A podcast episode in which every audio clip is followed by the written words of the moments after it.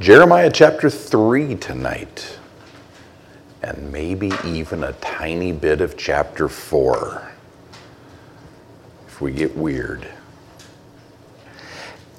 I want to correct a misunderstanding, a misapprehension that I heard floating about. The ice cream social that Pastor Rob has been announcing, that the seniors are sponsoring three weeks from tonight. That is in addition to normal Wednesday night, not in place of. So it'll be a it'll be a both and. I will try to teach short that evening, um, but it's going to be study and and snackage. Next week, uh, Chris Flynn, Pastor Chris from Calvary Chapel Hutchinson, Luke's assistant pastor, is going to be here good friend, good teacher, has a neat message that the Lord has given him from Revelation to share. Um, it's an it's you can pray for me, pray for me and Ann. It's going to be a wacky couple weeks. Um, tomorrow, Hector and I both actually head up to the conference in Johnson County. We're there through Saturday. Um, back Sunday, Lord willing, we'll be um, pushing forward in Acts chapter 20. Um, but then Ann and I leave on vacation, so Pastor Chris will be covering next Wednesday, and Pastor Josh is going to slide over from Calvary of the Ozarks. And uh, he and Stephanie and the kids will be here uh, a week from Sunday. But tonight is Jeremiah 3 and a little bit of Jeremiah 4. Last week we began Jeremiah's first message to Judah, his first sermon, if you want to call it that. Chapter 1 of Jeremiah was Jeremiah's call to ministry. Chapter 2 is really the beginning of his ministry, the beginning of the delivery of the message of conviction that God told him in calling him would be his primary focus. And last week, we heard God through Jeremiah speak an indictment. The tone, the substance was God the prosecuting attorney. God, as we've seen him show up in other prophetic books, these are the charges, and the evidence is overwhelming. Another way to read chapter 2, and we mentioned this last week, was God setting forth grounds for divorce. It, it seems alien to us today in our culture, but some of us are old enough to remember, even in the US, there was a time when you needed to present grounds for divorce before the court would grant you one. Well, um, obviously, in Jeremiah's day, that was the norm, and that tone and content also fit.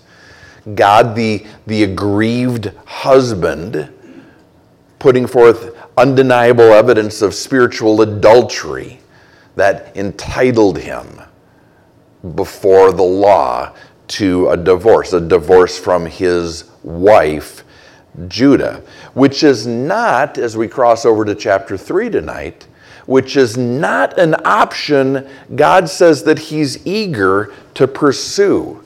He's entitled to it, but he's not eager to pursue it. Chapter 3, verse 1 they say, if a man divorces his wife and she goes from him and becomes another man's, may he return to her again? It's a rhetorical question. The answer under the law was no. Would not that land be greatly polluted if such a thing were allowed?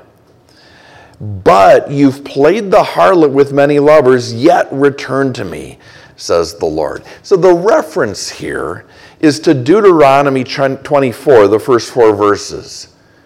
Deuteronomy 24, 1 through 4. If a husband under Levitical law divorced his wife, he was forbidden to circle back and remarry her if she subsequently remarried another man. Even if that second husband divorced her, she still couldn't go back to her first husband, even if her second husband died they couldn't be remarried.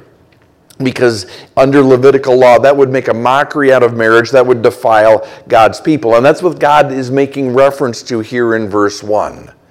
God is saying, I've got grounds for divorce. But that would have permanent implications for our relationship. So let's not do that. Let's not take that step. Let's not cross that line. How about return to me now? Judah has cheated on God repeatedly, and yet God says, I am still willing to forgive if, and this is where God is going, if, Judah, you repent. Repent of what? You know, the first conversation that I have with people caught in sin, almost always, the first reaction is confusion. Either genuine confusion or feigned confusion. What are you talking about? I don't understand. What do you mean? You're not, you're, you're not, you're not talking about me. I am, says God. Verse 2 Lift up your eyes to the desolate heights and see. Where have you not lain with men? By the road you've sat for them, like an Arabian in the wilderness. And you've polluted the land with your harlotries and your, your, uh, your wickedness. God is saying a couple things. He's saying, Look around. Travel through Judah. Where are there not shrines? Where can you not find altars to false gods? They're everywhere. It's, it's, it's, like, it's like Arab nomads, Arab bandits hiding, lying in wait to attack trade caravans ready to jump out. You walk around Judah, there's a, there's an idol ready to jump out behind every bush. The land testifies to your harlotry, and, God continues in verse 3, your land has suffered for it.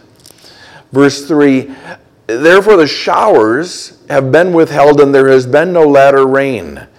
You've had a harlot's forehead. You refuse to be ashamed.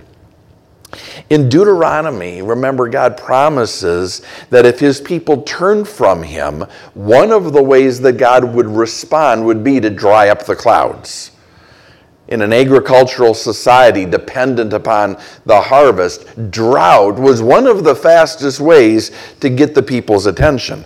I've done that, God says. And the sense is that He's done it repeatedly. Repeatedly, consecutive years, repeatedly, twice in the same year. Either way, both ways, extremely problematic. But more problematic is the fact that it hasn't worked. Judah, verse 3, refuses to take the hint, refuses to heed the lesson, refuses to be ashamed. Judah won't acknowledge her sin. And because she won't acknowledge her sin, she obviously won't repent. She refuses to admit that there's anything for her to repent of. Verse 4 Will you not from this time cry to me? God is saying. Cry out, my Father, you're the guide of my youth. Will you remain angry forever? Will you keep it to the end? Behold, you've spoken and done evil things as you were able. Your cries, Judah, uh, you, you, you cry, God, you're good. God, you're faithful. God, you're merciful. God, you've always delivered. God, you're so gracious. Won't you pour out your grace again? Come save us again. Except, this is God's point, verse 4 and 5. It all means nothing. Judah's pleas are worthless, they're meaningless. Why? Because Judah doesn't intend to stop sinning. She's saying all the right things without any of the right actions. Again, using the analogy of adultery, Judah's committing spiritual adultery, running around with other gods. And, and what God is saying is, you're like a cheating wife calling her husband saying, Please don't leave. Please don't file the papers. Please don't be angry. Please stop talking about divorce. It doesn't mean anything if you're calling from your lover's apartment. Sunday, we talked about the gospel at the, at the end of the message. What does Paul say the gospel is? What does Scripture say everywhere that the gospel is? Two things repent and believe.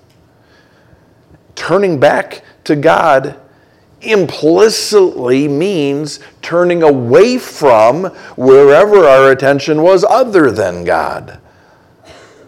Otherwise, it's just words. Verse 6, God continues he asks, Did you learn nothing from Israel? Did you learn nothing from your cousins to the north? Verse 6 The Lord also said to me in the days of Josiah the king, Have you seen what backsliding Israel has done? She's gone up on every mountain and every green tree, and there played the harlot. And I said, after she'd done all of those things, return to me, but she did not. God is reminding Judah through Jeremiah Israel sinned the same sins that you're now sinning a hundred years ago. And I said the same thing to Israel that I'm saying to you now. Israel didn't listen.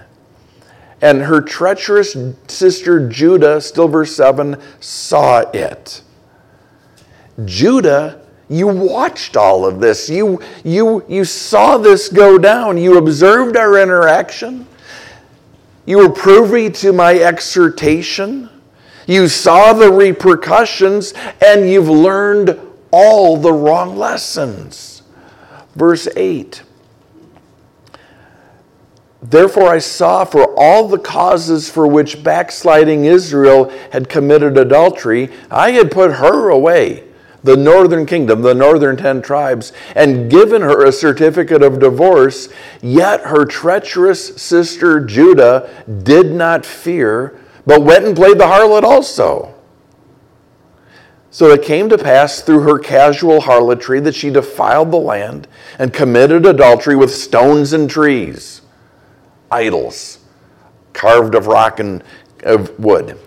And yet, for all of this, her treacherous sister Judah has not turned to me with her whole heart, but in pretense, says the Lord. Her words profess me, her works deny me.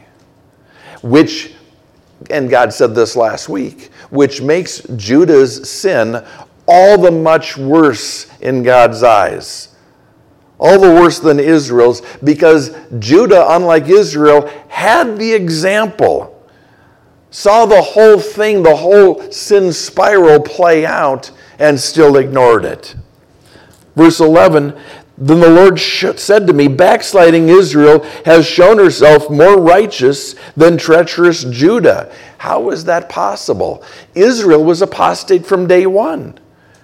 Israel from day one walked away from the true and living God, never looked back, never really pretending that they were anything other than idol worshippers. How is Judah worse? Well, that's exactly the point. Judah's a hypocrite. Because Judah, unlike Israel, pretended that she was better and should have been better, and at times, at times even was better, because Judah had the temple. Judah had seasons of genuine worship. Ju- Judah had some good kings. So intermittently, yeah, Judah was better than Israel.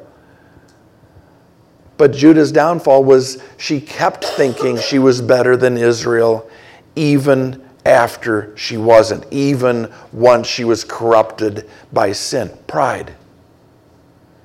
Judah was convinced that she was better than Israel even while doing the same things. So, God, verse 12, God says to Judah through Jeremiah, Go and proclaim, actually, God says to Jeremiah, Go and proclaim these words to the north and say, Return, backsliding Israel, says the Lord. I won't cause my anger to fall on you, for I'm merciful, says the Lord. I will not remain angry forever. Only just, just do this one thing acknowledge your iniquity, that you've transgressed against the Lord your God, and you've scattered your charms to alien deities under every green tree, and you have not obeyed my voice, says the Lord. Now, this is weird. This is strange because God is saying, Hey, Jeremiah, go preach to Israel, except there is no Israel anymore. Israel was carried off by the Assyrians in 722 BC. Jeremiah's ministry begins in 626. Why is God saying, hey, go preach to those 10 tribes that aren't there anymore a century later? Now, different commentators have different theories. One is, yeah, the tribes en masse were carried off, but there were still individuals living in the north. There were still some people populating that real estate. God was sending Jeremiah go preach to them. Another, another theory is that God was saying, hey, the tribes from the north, the 10 tribes who populated the north, some of the people from those 10 tribes ended up in the territory of Judah and Benjamin. So, hey, preach to the, to the people from those 10 tribes, even though they're not in the north anymore. Another possibility is that this is God reminding Judah that this was God's heart for the north. That even in Israel's sin and wickedness and wanton rebellion and flagrant adultery, God said and said and said some more, repent, and we can be us again. I might lean that way because verse 14, God repeats his plea, this time to Judah Return, O backsliding children, says the Lord, for I'm married to you, still married to you. I will take you from one city and two from a family, and I'll bring you to Zion. This time there's no reference to the north. In fact, I'm pretty sure that this isn't the north that God is talking to. I'm pretty sure that, that verse 14 is directed to Judah whatever you think about the two verses that came before it. Because, still verse 14, God says, I will bring you to Zion, and I will give you shepherds according to my heart who will feed you with knowledge and understanding. Okay, grab something and hang on. Because we just took a turn, didn't we?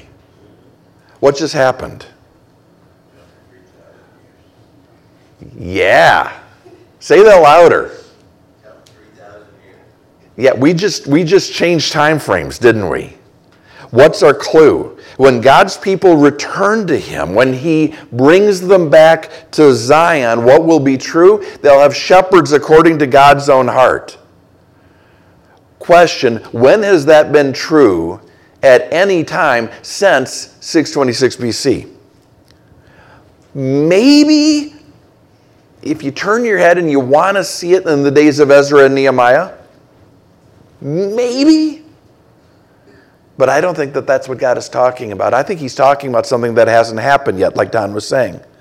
Why do I think that? Keep reading. It shall come to pass, verse 16, when you're multiplied and increased in the land in those days, in those days, that's always a clue, right?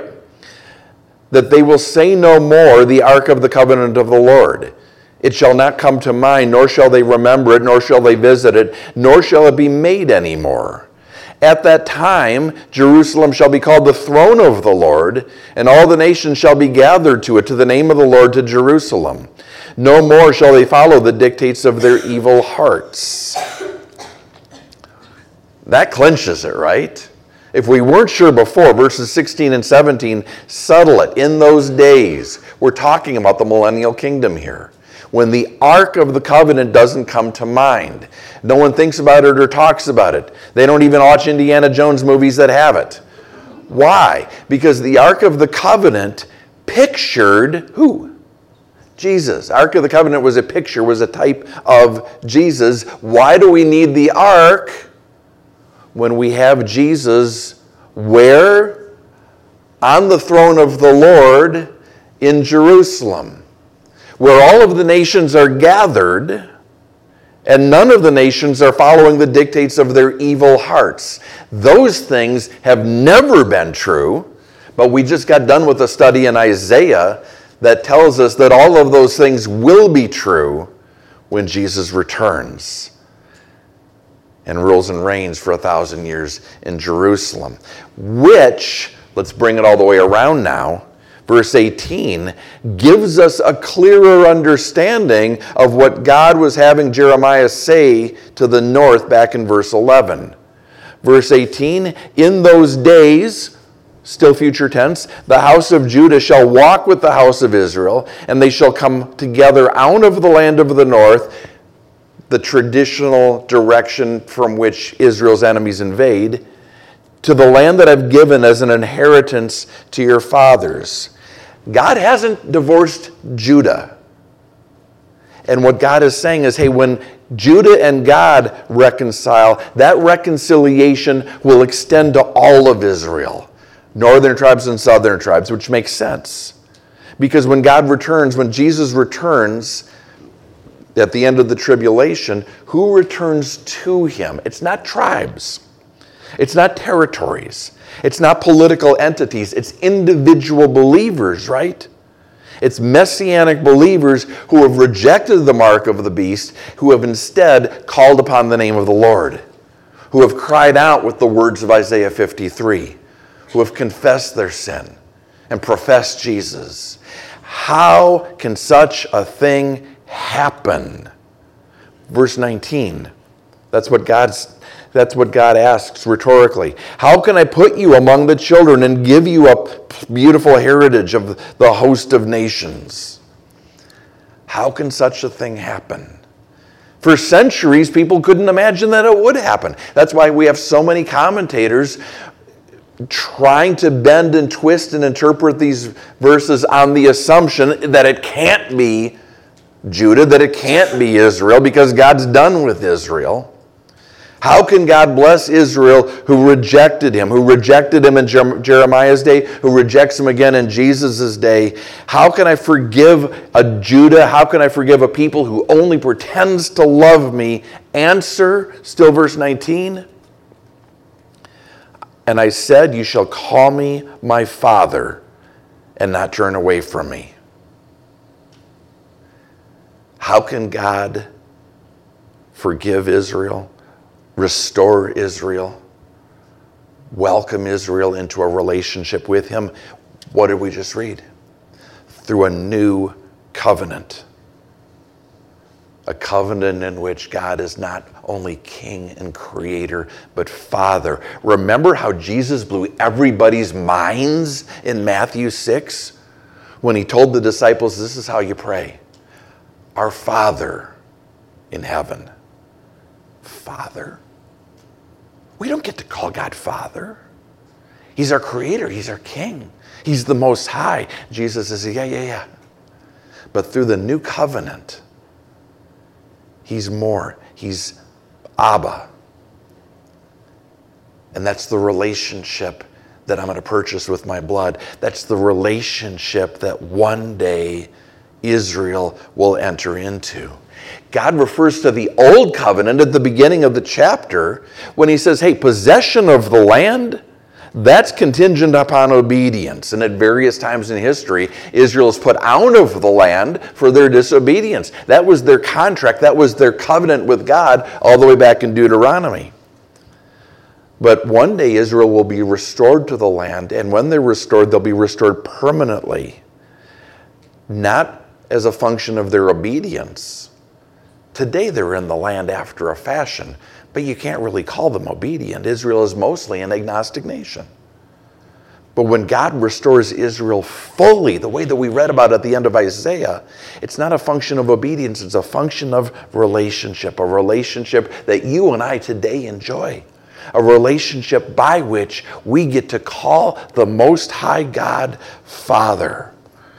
When does that relationship begin for Israel? At the end of the tribulation. What makes it possible? Jesus, but what else? What makes it possible? What is the prerequisite, the precondition for Israel accessing and enjoying the forgiveness that Jesus offers? It's the yeah, it's the thing that is that Judah has been withholding here. The thing that God has been highlighting here, repentance. Repentance. Verse 20 Surely as a wife treacherously departs from her husband, so you have dealt treacherously with me, O house of Israel. God here repeats the indictment. He's, like a prosecuting attorney. He's, he's, he's recapping the charges. These, these, these are the grounds for divorce. And the response, verse 21 A voice was heard on the desolate heights, weeping and supplications of the children of Israel. For they perverted their way, they've forgotten the Lord their God. How do we read that? Commentators disagree here. There's a lot of fighting over these next couple of verses because there's a couple possibilities. One is that this is Judah and Jeremiah's day weeping, crying out from the high places, which were the places of idol worship. These were the places where shrines were built in the desolate heights. Judah is weeping and, and crying, and their prayers are bouncing off of the sky because they aren't sincere. They're not repentant. And, and that's one possibility. Another way to read this would be to be looking forward and reading this as long term prophecy and genuine repentance when Jewish believers from the desolate heights of Petra where they've taken refuge from Antichrist persecutions, are weeping and crying out and realizing their perversion and rebellion and ignorance, and they're confessing with sincere hearts. They're broken, the way that we sang about at the beginning of service. Scholars disagree, and they disagree violently about this. Is this short term worldly sorrow to which God says, let me know when you're serious? Or is this long term prophecy of genuine repentance? You know what I'm going to say. Why not both? Why not both? Because historically, they're both true. Historically and prophetically, but prophecy is future history. Historically, they're both true. Short term, in Jeremiah's day, Judah did not repent. How do we know? Because God brought judgment. Short term, in Jeremiah's day, Judah did not repent in any lasting way. They continued to call God God, professing to be his people while continuing in their sin. And in doing so, that begs punishment, right? And so God chastises them and removes them from the land. How could he not? You claim to be someone's wife and continue committing adultery eventually everyone just acknowledges, okay, you've left the marriage. Let's just, let's just make it official. So, so short term, verse 21, yeah. If, if that's short term, that is cries of worldly sorrow. It's regret that actions have consequences. Too bad, so sad. And, and, and whether or not that's what the Holy Spirit intends with those verses, historically, that's true. That's what happened. Long term, though, we also know that one day we know from Isaiah and elsewhere, there'll come a day when a remnant of Israel cries out in true repentance from the rock city of Petra, from desolate heights. There's a time when God, when Israel hears God say, verse 22, Return, you backsliding children, and I'll heal your backslidings, and believes him. And says, Indeed, we do come to you, for you are the Lord our God. Truly, in vain is salvation hoped for from the hills and from the multitude of mountains. Truly, in the Lord our God and in our Lord God alone is the salvation of Israel. It's possible that what, what Judah says and doesn't mean in the face of the Babylonians, a remnant of Israel will say and mean in the face of Antichrist's army. Verse 23 Truly in vain is salvation hoped for from the hills and from the multitude of mountains. Truly in the Lord our God is the salvation of Israel. For shame has devoured the labor of our fathers from our youth, their flocks and their herds, their sons and their daughters. We lie down in our shame, and our reproach covers us. For we've sinned against the Lord our God, we and our fathers, from our youth even to this day, and have not obeyed the voice of the Lord our God. Now, if I wanted to argue against myself, if I wanted to say, nah, it's, it, it, it's not really a both and, there isn't really a long term to this, I would say there's no mention of Jesus in what we just read. And that's true. But it's still a wonderful prayer of repentance. And that's still really important, right? Because again, what is the gospel? Repent and believe. And what we just read sounds like repentance. It doesn't happen in Judah's day and you know in Jeremiah's day. In Jeremiah's day, they don't renounce, not fully, not forever, the worship of false gods on hills and mountains. Worship of Baal and Moloch and the Ashtoreths remains Judah's shame. But the repentance does come on that future day when they repent of sending their Savior, their Messiah, to die on a hill, on a mountain called Calvary. And judgment, shame, sent them out of the land in 70 AD and eventually brings Antichrist against them. It's a chewy passage. And if you disagree how I'm reading it, you're probably right.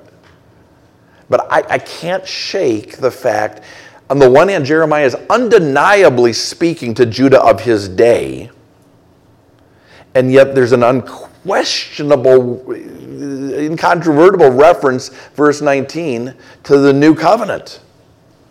Father, that's neon flashing lights. And if that's not enough, in this day, that's the phrase that pays, right? That cues us that we're looking forward. And the description of Jerusalem in that day, Jesus in Jerusalem, that has to be long term. So I read it as a both and. But as we cross over to chapter 4, just a, a few verses as we wrap up. The, the, the, section here concludes with words that I don't think are limited to short term or long term. They're universal and eternal. If you return, O Israel, says the Lord. I think it's provocative. He says Israel and not Judah. Return to me. And if you'll put your abominations out of my sight, then you shall not be moved. And you shall swear the Lord lives, in truth and judgment and in righteousness. The nations shall bless themselves in him, and in him they shall glory. For thus says the Lord to the men of Judah and Jerusalem Break up your fallow ground, and do not sow among thorns. Circumcise yourselves to the Lord and take away the foreskins of your heart, you men of Judah and inhabitants of Jerusalem, lest my fury come forth like fire and burn so that no one can quench it because of the evil of your doings. You had good words, God says.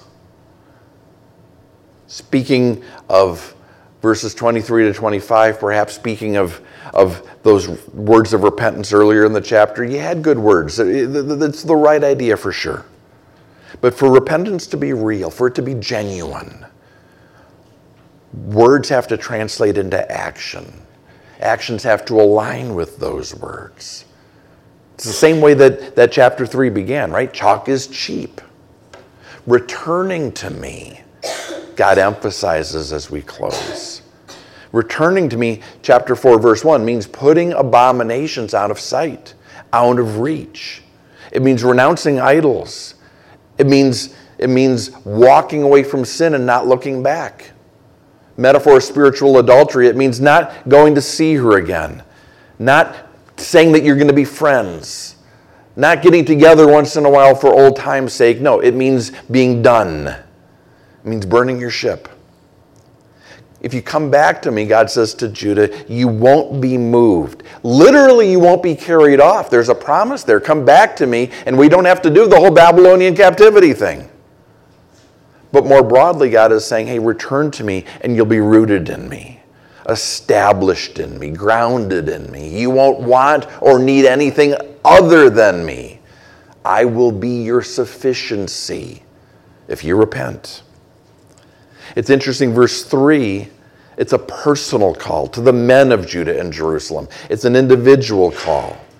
It's not to the nation, it's to, it's to persons. You choose, and you choose, and you choose, and you choose to return to the Lord.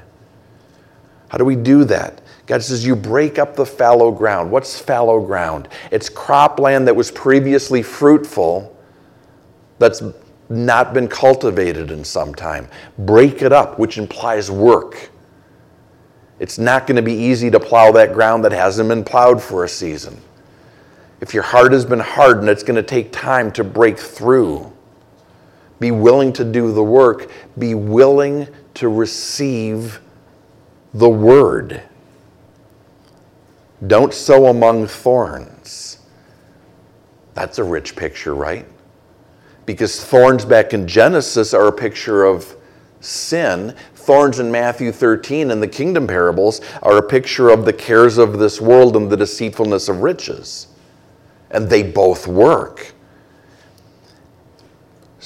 Break up the, the hardness of your heart. Be willing to receive the word. And don't ask the word to compete with your sin. And don't ask the word to compete with, with the alluring trinkets and trash of the world.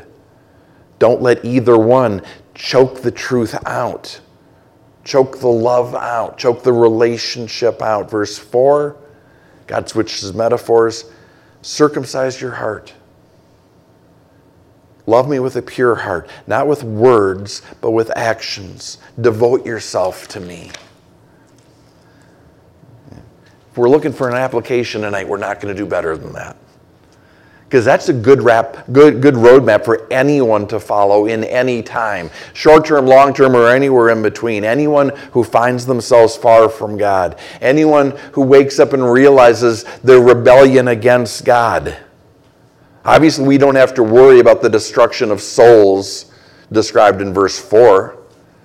Not if we've made peace with God through Jesus not if we've entered into the new covenant in his blood. Although there's still a warning there of fiery judgment against our works, against our ministries, against the fruit of our lives, if, if the things we do, we, we do for ourselves, if the things that we do, we do while in an adulterous relationship. Jesus warns you're going to stand before the, the Bema seat and your works will be judged, and works done other than for God's name and God's strength will burn. So there's, there's a warning here, there's an application here, warning against the, the having a saved soul but a wasted life, right? How do we avoid that? There's a roadmap right here in these verses. Return, God says, verse 1. Believe that you can and decide that you want to. Repent. Put abominations out of sight, out of reach, out of your life. Burn your ship.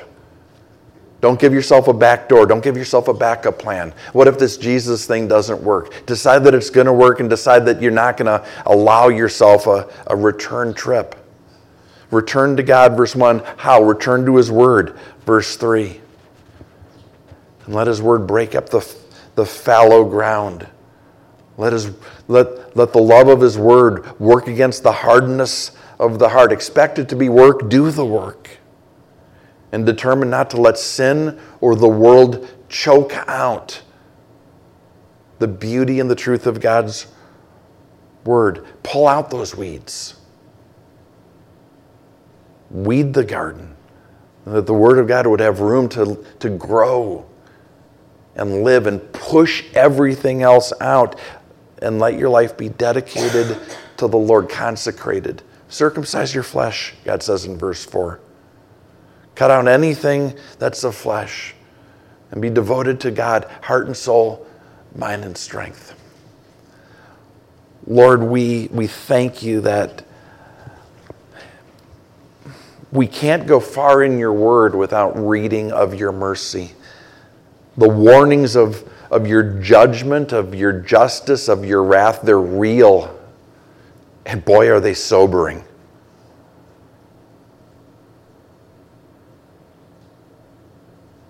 And, and, and how long it took for us to grasp the reality of hell,